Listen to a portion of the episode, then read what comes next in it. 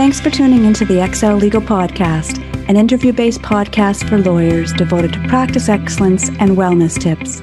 I'm your host, Shelley Appleby Ostroff, legal talent development consultant, writing coach, and former practicing lawyer, and I'm so happy you're here. Today, I'm really looking forward to speaking with lawyer, facilitator, trainer, and coach Jason Stitt about dealing with difficult people. Welcome to the Excel Legal Podcast, Jason. Thanks, Shelley. Thanks for having me. Well, thanks so much for being here. How about getting us started by introducing yourself? Sure. So I am, um, I like to refer to myself, I guess, as a recovering lawyer. so went through law school, articled, and then uh, wasn't so interested in a lot of the components of getting into the weeds of the legal profession and went in a bit of a different direction. So what I do now is working as a mediator, a bit of arbitration, adjudication, that type of work, but primarily teaching workshops on things like dealing with difficult people, negotiation, dispute resolution, and mediation. And so uh, we teach workshops for the public for anybody to sign up for. Also, I'm an adjunct professor at U of T Law School teaching negotiation. So a lot of my time these days is spent uh, teaching negotiation, working on that recovery. working on your recovery?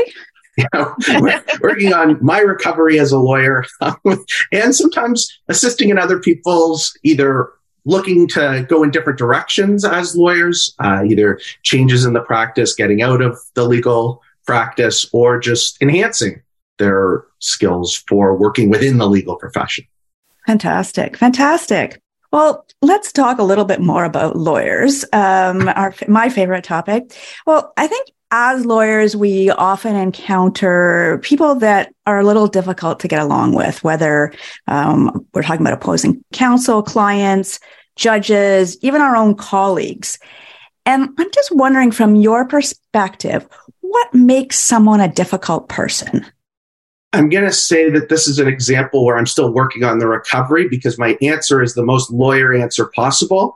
My answer is it depends. I think the truth is anybody can be a difficult person to somebody else and anybody can be a not difficult person to somebody else. What tends to happen is there are particular behaviors, I think, that people exhibit which we can find difficult. And the behaviors vary from person to person and finding it difficult varies a bit from person to person. So a very common one is somebody who's aggressive, loud, uh, talks a lot. Those can be quite difficult behaviors for someone to deal with. And I think uh, know it all also can come up. Those are pretty common ones, I think, in the legal profession. But that doesn't necessarily mean it's the end all be all. You're a difficult person. It's a problem. So why is it that there are certain people that like for me and for you, for example, we probably would view the same person differently in that that person might per- push certain of my buttons, but not of yours. So again, like, how do we manage our reactions? I guess is the best uh, way to phrase the question that's sort of circulating in my brain right now. Yeah, and it can it can be so challenging to manage our our reactions to these these behaviors that really get at us and that really bother us. One of the things that I think is most beneficial in my experience in trying to deal with particularly behaviors that I find particularly challenging is trying to identify what those behaviors are. I try to take a step back and notice when am I having a disproportionately strong, out of whack from the norm emotional reaction to something that someone else is doing?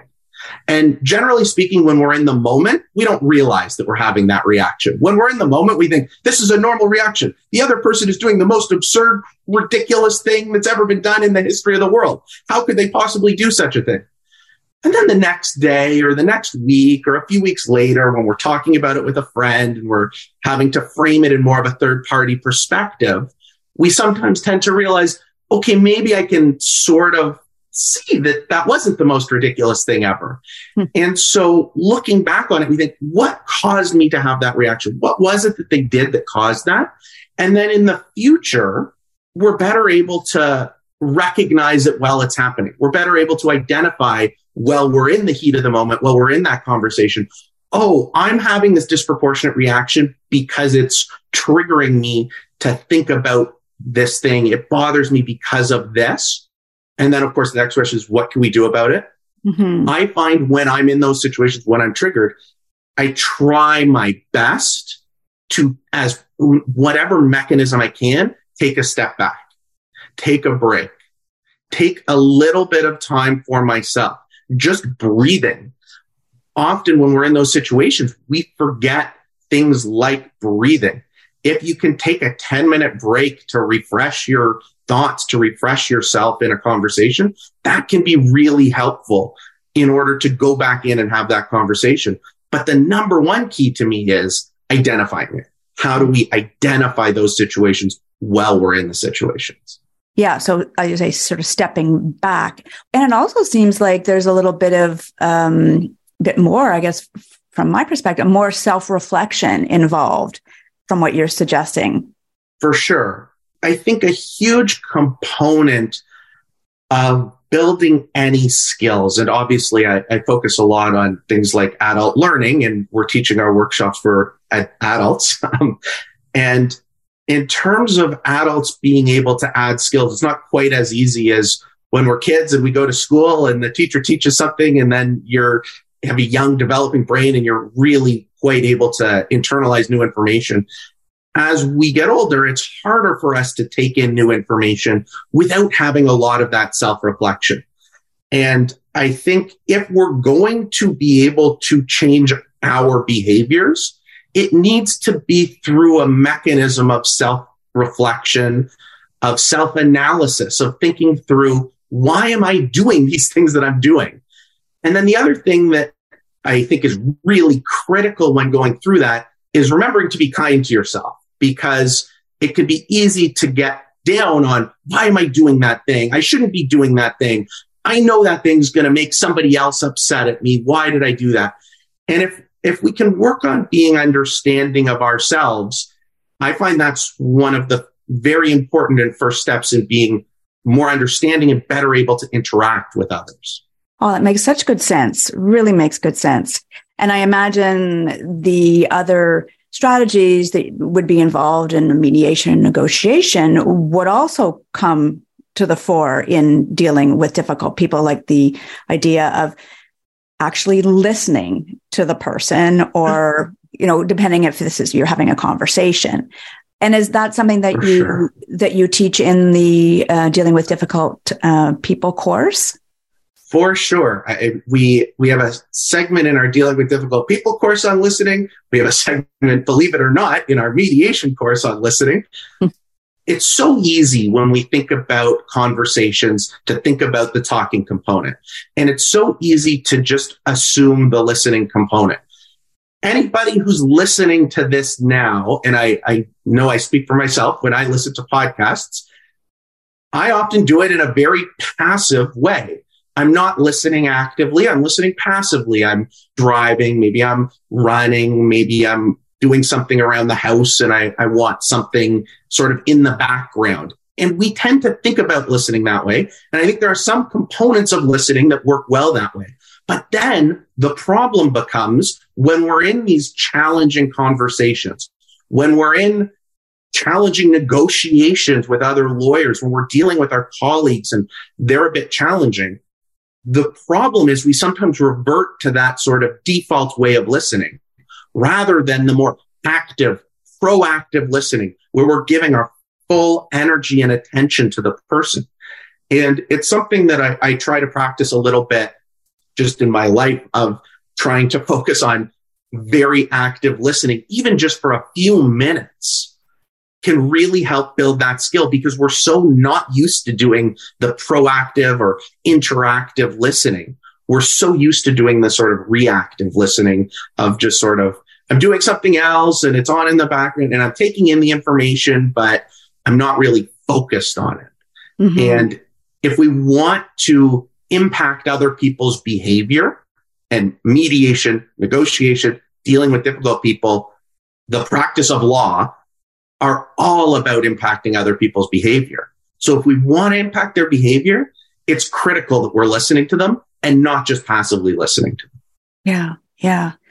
I'm thinking though about a situation where, I mean, this is a classic I hear so often um, from junior associates that no partner has given them a task at the last minute and is really micromanaging and not giving them a whole lot of time to actually do the job.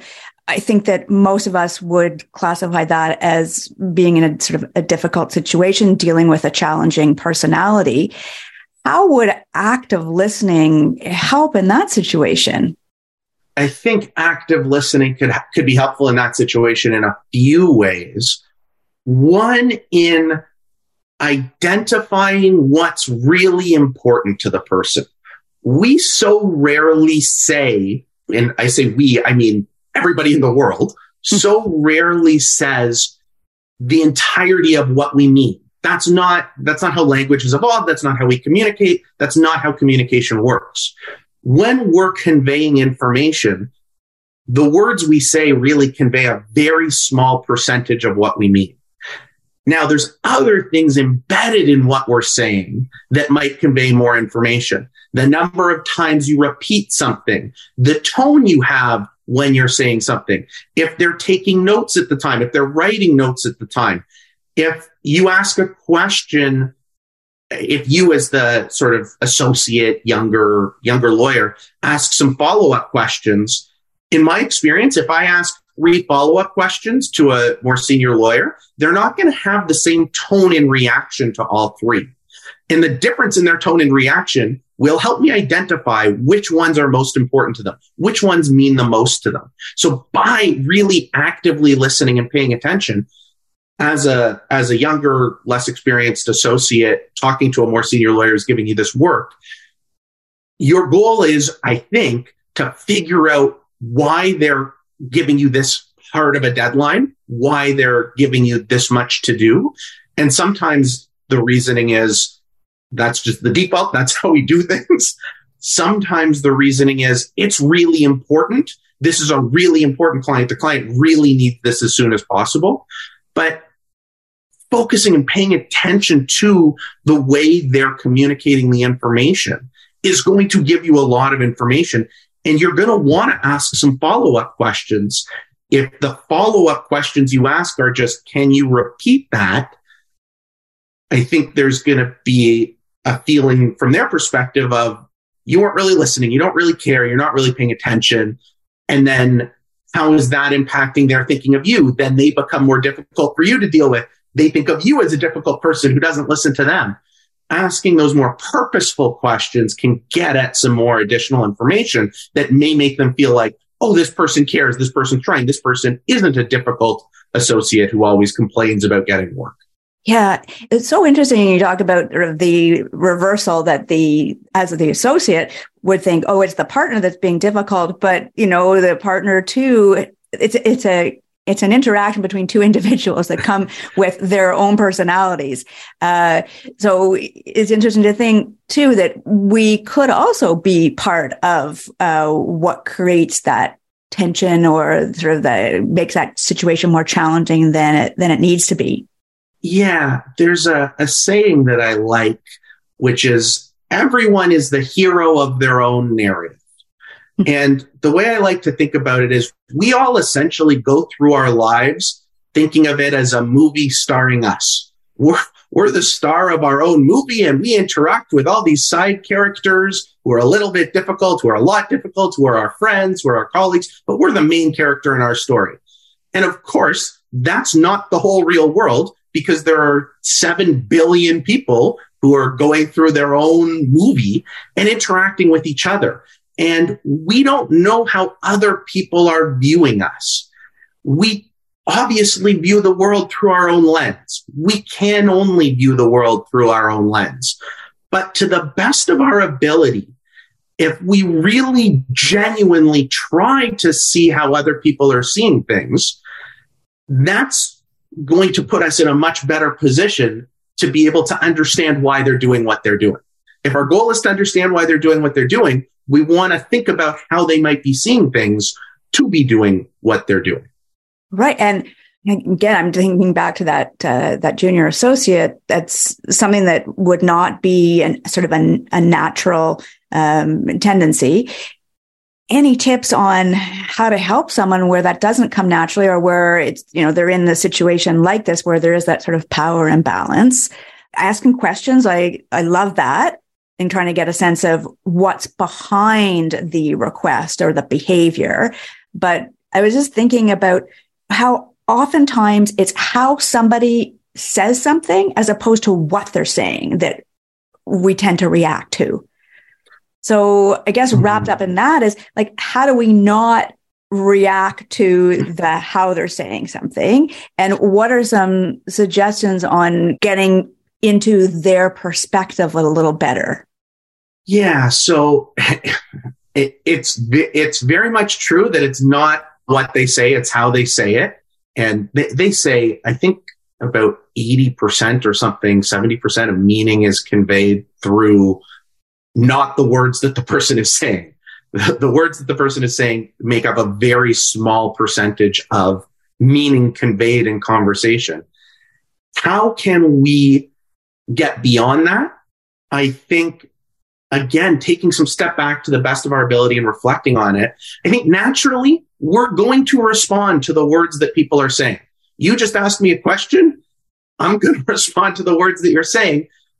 Later, I might think about, oh, what was it that you were trying to get at? And it, you sounded interested in going a bit deeper into the, the questions of why, but it's, it's harder to reflect on that in the moment because when we're in a conversation, generally speaking, we're just responding to what they say. So one thing I'd say is answer what you can in the moment, be reflective of it later. And then when you're having your third, fourth, fifth conversation with someone, you're able to refer back to some of that reflection that you've had after the conversation. And you more naturally are able to pick up on those cues of what they were really getting at. We have evolved as humans in a way where we're able to pick up on a lot of these nonverbal cues, which is why we do the nonverbal cues. It's all part of our DNA. It's part of who we are. It's part of our experience to be able to have these conversations and pick up on these things. Having that reflective time afterwards allows us to much better do it the next time, allows us to much better do it in the future. In terms of impacting their behavior, because we've got a line that we like to use in our negotiation workshops that I think really applies here, which is the most effective way to persuade someone, the most effective way to persuade another person is to demonstrate that you are open to being persuaded. Hmm. Yeah, sorry, I'm just I'm ruminating, letting that sit because that's uh, that's really powerful. Yeah, can you go a little deeper with that? Yeah, it, and it it sounds counterintuitive, and I think there's some value in sitting with it too. It's the most effective way to persuade someone is demonstrating that you're open to being persuaded. If you think about it, anytime you're having a conversation with someone, if their have if their perspective is, I'm not open to being convinced by you. Whatever you say doesn't matter. I already know the answer and I'm just trying to convince you of it. We're not going to be convinced by them because they're not willing to be convinced by us. Why would I be willing to be convinced by someone who's not willing to be convinced by me? the only way I'm willing to be open to hearing them out usually is if they show that they're willing to hear me out. I think about this as like a, an internet comment section, sort of, where I think we've all seen in internet comment sections how one person says something and then somebody else says, ah, no, you're wrong about that. Let me explain to you why you're wrong. And then the first person comes back and says, ah, no, you're wrong about that. Let me explain to you why you're wrong. And they're just going back and forth telling the other person why they're wrong, but not open to being convinced by the other person that they're wrong. And when you have one person who's not open to being convinced they're wrong, you're much more likely to have the other person not open to being convinced they're wrong. And they're just banging their heads against the wall. I think we experience this a lot in the practice of law because that's what essentially going to court is you are, or going to arbitrations or adjudications or anything, You're making an argument, convincing the other side why they're wrong, and then a judge decides. That's not how persuasion works. At the end of court cases, you never persuade the other side that they were wrong. In negotiation and dealing with difficult people, you want to have that possibility more of impacting their thinking, having them question, is this right? Is this wrong? How should I think about things? Wow, that's so interesting. How can we demonstrate that? Yeah, and it can be really hard to demonstrate it, especially in situations where we're confident that we're right. But what I like to do is even as simply and as basically as it can be, go to the other person that I'm negotiating with, that I'm talking to, just say, I really want to make sure I, I fully understand where you're coming from. I want to really fully understand where you're coming from. I want to tell you what I'm thinking about it later, but I first really want to make sure I understand exactly what your arguments are and what you're saying and where you got that conclusion from. Yeah. So getting curious and asking questions and, um, again, yeah, just being open. So, yeah. like you say, counter and counterintuitive to, to the way most of us uh, practice law. And I'm thinking too, like, you know, we bring up the great example of court proceedings or litigious matters, but what about when we're dealing with our clients? Like sometimes we can deal with some difficult and challenging personalities in our own clients. Yeah, and and this sometimes comes up when we're talking in our negotiation workshops because people often think about negotiations as external. It's my side against the other side. It's my client against your client and we're negotiating. But very often the toughest negotiations for a lawyer are with their own clients who have seen an ad on TV that says win a million dollars if you're in a car accident and they were in a fender bender and they think they're going to get a million dollars. Sometimes there's bringing that down to reality. Sometimes there's unrealistic expectations that come from other things. Sometimes they're just exhibiting these difficult behaviors that we were talking about earlier that are just difficult to deal with. And it's still a real negotiation and it's a real challenge. I think it's very important to demonstrate to the client that you care about what they're saying, that you're interested in what they're saying, that what they're saying is important to you, and then demonstrating and using to the best of your abilities some mechanisms of what we refer to as objective criteria, standards of legitimacy, other things that might be comparable to their current situation to give them a sense of why their position that they might want to take might be out of whack with what the end result would be. And it's still demonstrating uh, it's your decision, it's your life, it's your case, it's your file. I'm going to do this how you want. I want to do the best job I can for you. Here are some things that the other side is going to be bringing up. And I want to make sure that we're best able to deal with that. So a bit of devil's advocate type thinking, a bit of counter thinking, emphasizing the importance of we're on the same side here. Because if they feel like you're against them and you're trying to convince them, we get back into that situation where they're not going to be convinced by you. But if it's me and you trying to figure out what's the best approach for us to succeed, they're much more likely to be persuaded by you of what the best approach is to succeed. Yeah. So that the whole idea of persuasion is at the root of this, all these different types of conversations, but also just in terms of understanding the drivers behind these difficult, what we call difficult people, that openness to, um, to see things another way. And even in terms of, we call our workshop dealing with difficult people and almost instantly get into the idea of, well, a different way to view dealing with difficult people is having challenging conversations. And so we end up focusing a lot of the talk on having challenging conversations because how do you deal with difficult people? A lot of it is having challenging conversations.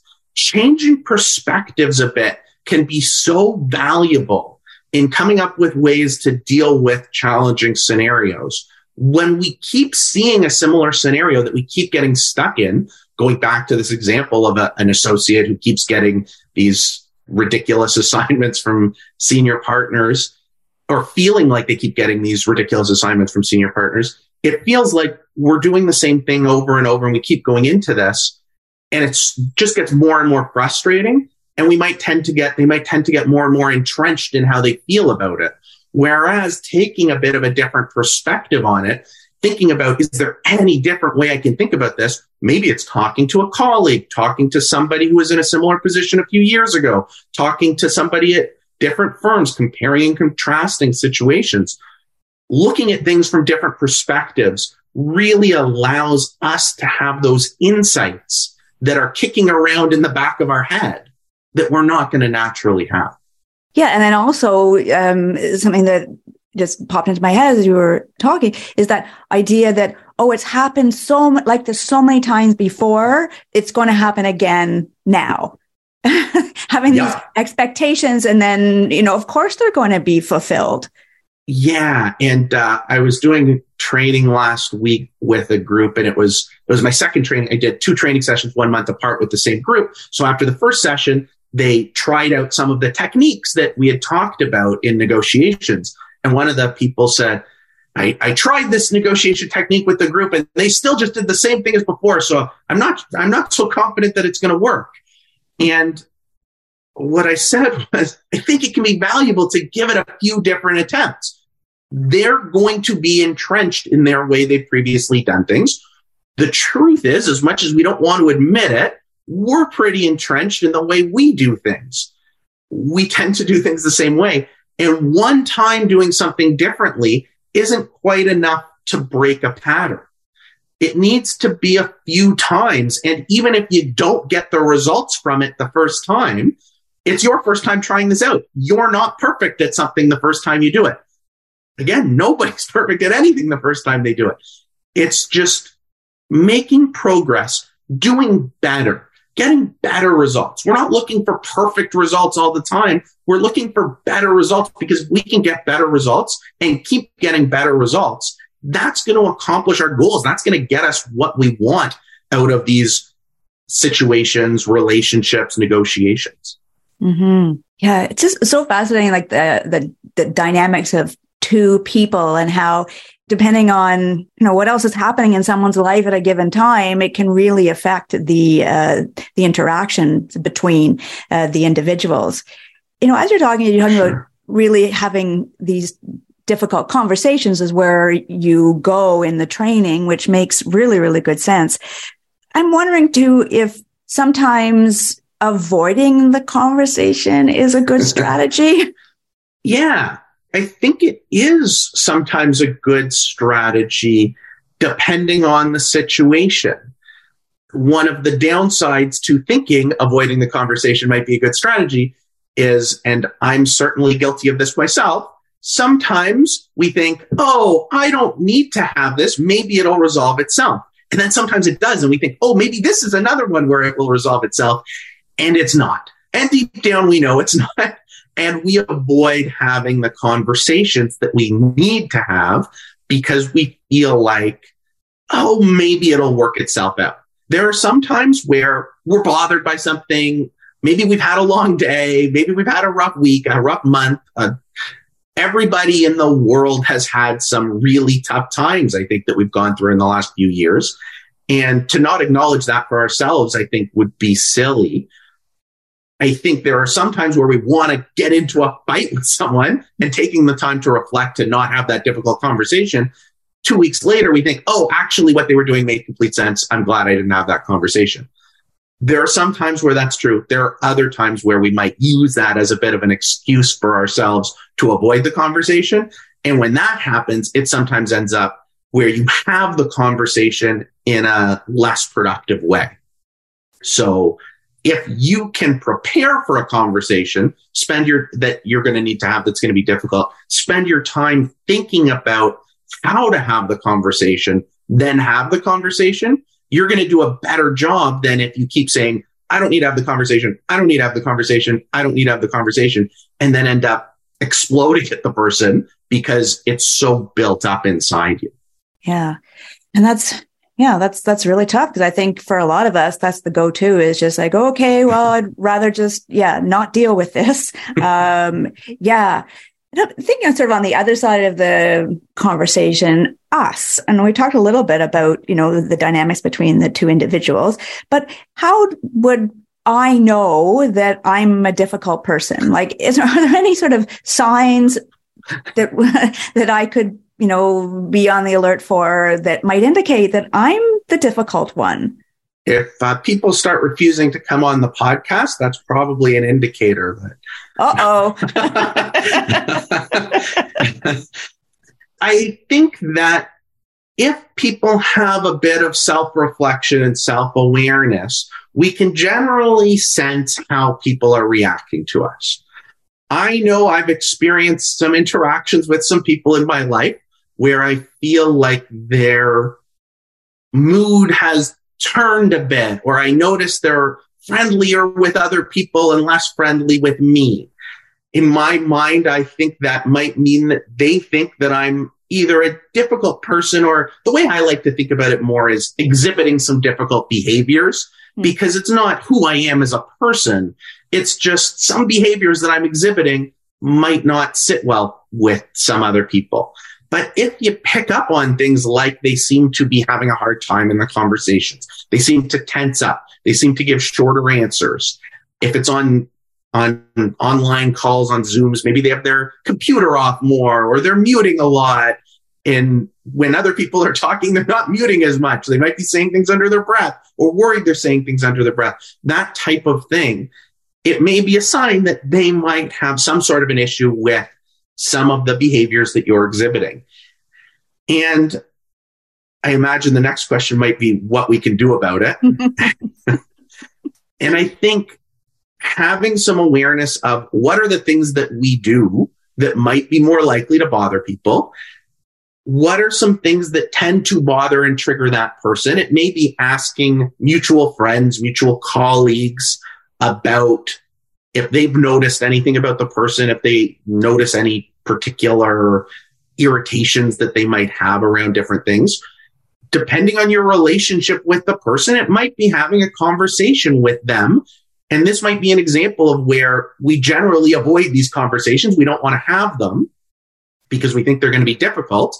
But yet, if we do have them, it has the potential of either making a better relationship, just saying, I noticed that this thing happened. I, I wanted to talk to you about this. I noticed that when I said this, it seemed to bother you. And I just wanted to explain what I was thinking when I said that. I certainly didn't mean it in a critical way around you, but I recognize now upon reflection that you may have taken it that way. And that's completely understandable. I want to talk about more about it. I'm, I'm using sort of a vague example, but you want to take some responsibility for it if you're having the conversation with the other person. And then it could positively impact that relationship. I don't think it's going to negatively impact the relationship. If they're already finding you difficult to deal with and not wanting to deal with you, having the conversation is probably going to be a bit of a zero impact conversation at worst. If there's ways you can improve it, it has the potential of being a really positive impact conversation where you just have a much better sense of why they're doing what they're doing and where they're coming from. Yeah. And it just makes such good sense to me. It just, it's so difficult in the moment and even upon reflection, because I think it's difficult for us to take ownership of the fact that it might be us that's causing, you know, the problems. Um, but the idea of just, you know, I'm hearing the idea of empathy just kind of creeping into everything that you're saying. You know, just really kind of getting a sense of where each of the people in the conversation are kind of coming from like perspective but also like what's under underlying that and really getting it to us getting to the core of who they are and how they are seeing uh, this particular interaction. For sure. Um, and I, I think yeah we tend to think about difficult people as this big bad difficult person when we recognize oh yeah i'm a difficult person to some people but it's not because i'm a bad person I just had a rough day, or I really don't like talking about this thing, or I don't like talking in this way. If I had been able to explain that to them, I, they wouldn't think I was so difficult. It's again, yeah, going to this idea of empathy, of understanding, of not needing everything to be this, I guess, sort of legal mentality, me versus you situation where it's me and you against a problem. There's a problem here. There's an issue. We need to resolve it. We each have some ability to resolve it. You can't force another person to think a certain way or do a certain thing. You can force yourself to think a certain way or do a certain thing. And by your own actions, you can impact the other person to maybe think a certain way or do a certain thing. Yeah. Oh, it's just so fascinating. And we're very complex beings. And then we come together and yeah, it just it, it heightens that complexity. Jason, what a interesting and stimulating conversation from my perspective. I'm just wondering if there's anything that we didn't touch on that you think would be useful to pass on to listeners. I think we, we covered a lot of good ideas in terms of how to deal with difficult people and challenging conversations. I, I do think one other thing that's worth thinking about is apologies, how people apologize in different situations, because taking real responsibility for things tends to have a real impact on the other person for real, genuine apologies and situations. I think in our minds, we know why we did things in certain ways and we have our explanations and justifications around things. But think about a time where you've been interacting with someone and they did something that you didn't like and they took real personal responsibility and you feel like they genuinely did that. How you felt about them. And I think that often taking that perspective, when someone else did this thing, how did I feel about them can be really helpful in you deciding what actions you should take, how you should behave. Think about people that you admire, that you look up to in terms of how they interact with others. And if you can take some learnings from them of how they've impacted you, you're likely going to be able to impact others in a similar way. Mm-hmm. I love the idea of an apology. It's really hard to do that authentically. yeah. And y- you need it to be a good apology. Um, I heard a story of a, of a lawyer one time who said, who had done something that uh, he was going to apologize for. And he said that he couldn't guarantee that he wouldn't do the thing again, but he wouldn't advise a third party to act in the way that he had acted. and that, that sounded like a perfectly lawyer apology to me. I don't think it was an apology that maybe landed the best. no. oh, that's great. uh, well, on that note, uh, Jason, how can listeners learn more about you and the work you're doing with the company that, is, that to this point has remained nameless, uh, where you do your training? Where can listeners find you? Sure. So, um, if people want to hear more about these topics, the Stitt Feld Handy Group is the name of our organization where we do the training. You can Google Stitt Feld Handy Group, find the website. um, you can add, if people have any questions or want to talk or anything like that, happy to, always happy to chat with people about these type of things. I do find them quite fascinating. How we think, why we think the way we do, and how to deal with difficult people. Feel free to add me on LinkedIn. Uh, my name is Jason Stitt. Other than that, you could if people are interested in using me as a mediator, I also do that service. Also available again, just Googling. I think that's how people find everybody these days. Jason Stitt and uh, through Stitt Feld Handy is the best way to find you. Yeah, that's the best way. Our, our website, Stitt Feld Handy, Jason Stitt. That's how to find me. Fantastic. Fantastic. Well, Jason, thank you again. I really appreciate you taking so much time to speak with me. And uh, yeah, just uh, lots of things for me to take away uh, from our conversation. So thank you. Yeah, thank you very much, Shelly. Thanks for having me. Thanks for joining me today on the Excel Legal Podcast. I hope you enjoyed the conversation. I'm always looking for topic and guest ideas. So if you have any suggestions for future episodes, I'd love to hear from you at exellegal.com. That's E X E L L E G A L dot com.